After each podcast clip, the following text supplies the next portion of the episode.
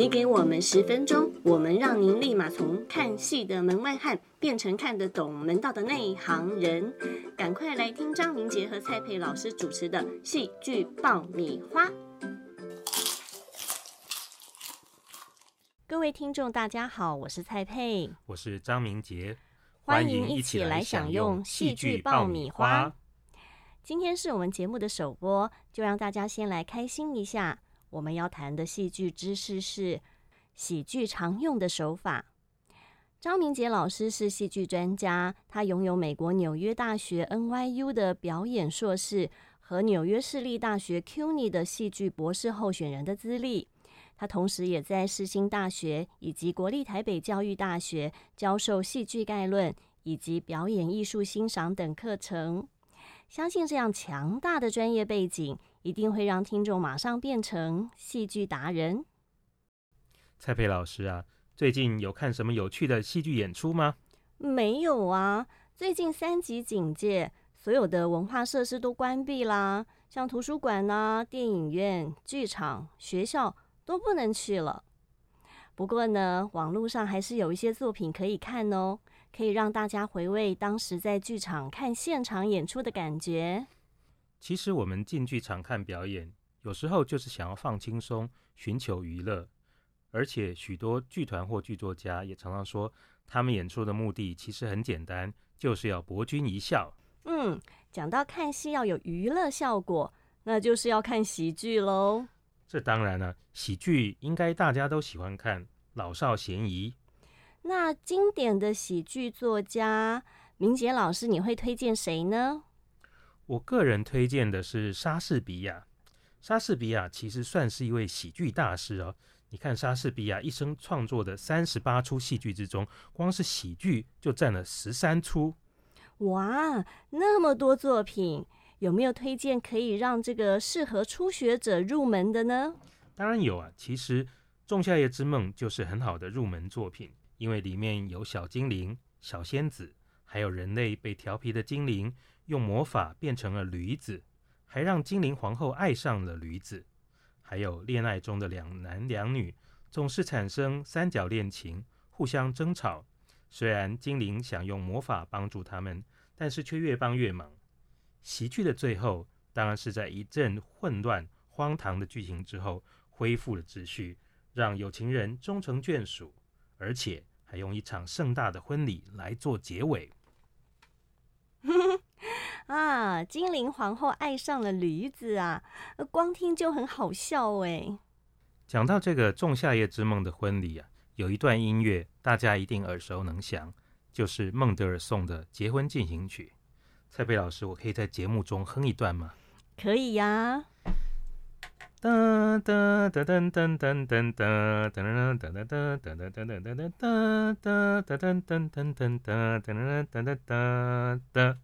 哦，有听过，有听过，哎，这已经是变成大部分的婚礼都会播放的音乐了。大家不一定说得出作曲家的名字，可是一定听过这首音乐。而这首结婚进行曲是孟德尔颂为了《仲夏夜之梦》所创作的音乐其中的一首。后来啊，芭蕾大师乔治·巴兰钦还用孟德尔颂的音乐编了《仲夏夜之梦》的芭蕾舞剧，这很可能是大家对于《仲夏夜之梦》的第一印象。《仲夏夜之梦》之所以是喜剧的入门，除了它的情节好懂之外，作品里面也包含了常见的喜剧元素或是喜剧公式，这也是我个人会推荐欣赏的原因。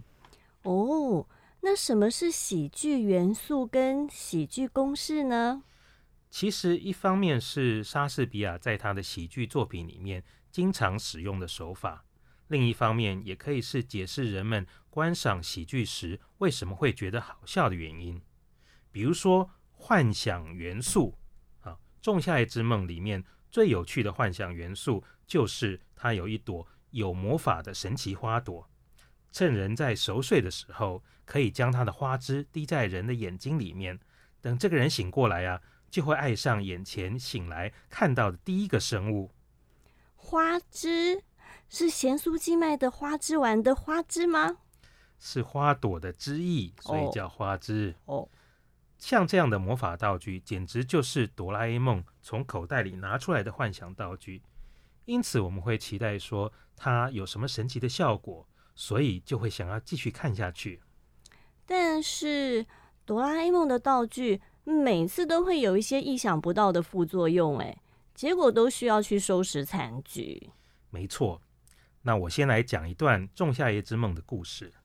在这个剧里面，少女赫米亚还有青年赖桑德两人相爱，但是女方的父亲不允许，所以他们私奔到了森林里。但是另外一个青年迪米锤，他也爱上赫米亚。因此追赶过去。那还有另外一位少女叫海伦娜，她单恋着迪米锤，也追随着青年迪米锤走进森林。可是迪米锤嫌弃海伦娜，想要把她赶走。精灵国王看到了，就吩咐精灵帕克要找到迪米锤，点下这个魔法花枝，让迪米锤醒来的时候可以爱上海伦娜。哎呀，就是两男爱上一女啦，还有另一个女的。单恋其中一个男的，哎，真是复杂的四角恋情啊！到这里，计划听起来很完美。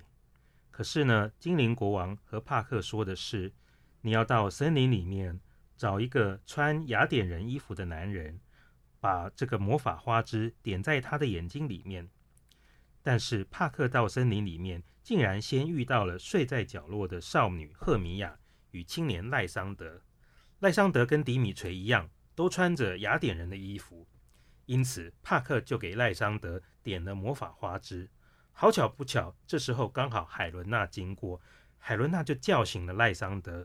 这下子赖桑德马上变心，开始对海伦娜告白求爱。这有点无心插柳，柳成枝的效果哎。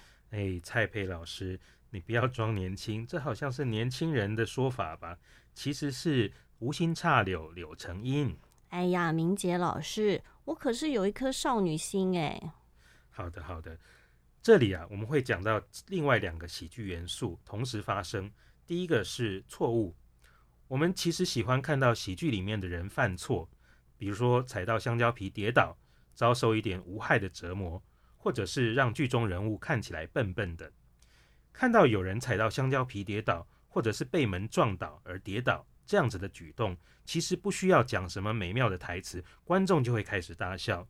比如说，我们看默片喜剧大师卓别林，或者是巴斯特基顿等人的作品，就是运用肢体让大家笑翻天的最好例子。嗯，就像马戏团的小丑也是一样哦，动不动就跌倒或是犯错的。是啊。其实，呃，另外一个喜剧元素就是所谓的双胞胎元素。双胞胎是路边卖的双胞胎吗？我最喜欢吃了。蔡培老师，你怎么老是在讲食物啊？我就喜欢吃嘛。其实只要是长得一样的双胞胎，或者是衣服穿的一样，或者是长得很像的兄妹，然后比如说妹妹女扮男装，或者单纯的男扮女、女扮男等等，这些都算在内，因为外形的相似。导致于其他的人产生误会，比如说，本来想要用拳头去修理 A，但是却看到长得一样的 B，所以把不知道原因的 B 痛打了一顿；或者说，原本爱着 A，可是看到长相一模一样的 B，就把 B 拉去跟他结婚了。哦，这听起来很像一些莎士比亚其他的戏剧情节耶。是啊，是啊，像莎士比亚的第十二页就有兄妹双胞胎。而皆大欢喜里面有女扮男装，错误的喜剧更用到了两对双胞胎。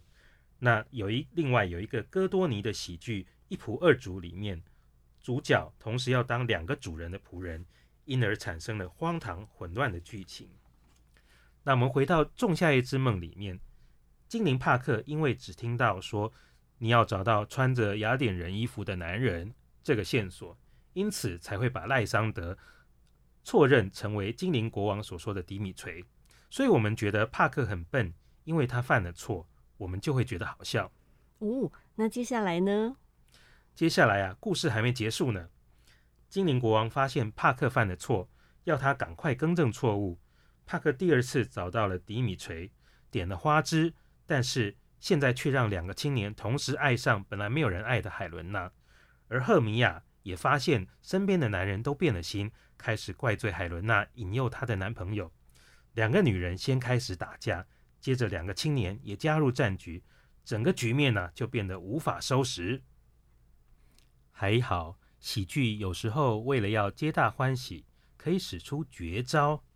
精灵国王当然会有魔法的解药嘛，所以他先让两男两女都睡着，不要打架。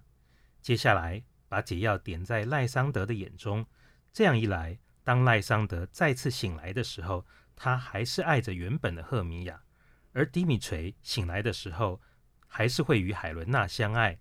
于是最后两对情侣就快乐的回到雅典城。那是不是只有迪米锤没有点到解药？一直在魔法里面啊，哎呀，这样才能够皆大欢喜啊！其实喜剧还有一个元素，就是要有 happy ending，从混乱中恢复秩序，让有情人终成眷属。哦，就像是哆啦 A 梦再拿出另一个道具来化解混乱的局面。没错，你理解的很快嘛。嗯，所以喽。今天我们跟大家介绍了莎士比亚的《仲夏夜之梦》的剧情，以及里面的四个喜剧元素：幻想、错误、双胞胎、Happy Ending。下次大家如果有机会观赏喜剧，或者是看到电视剧，或者是好笑的电影的情节的时候呢，不妨留意一下，是不是可以找到类似的喜剧元素呢？或是可以把它应用在你的编剧技巧里头哦。可是我今天只来得及介绍《仲夏夜之梦》剧情的一半而已呢。哈，明杰老师，你还真爱吊人胃口哎。好吧，我们下一集就继续听《仲夏夜之梦》的完结篇喽。我是蔡佩，我是张明杰，欢迎下次继续收听戏剧爆米花。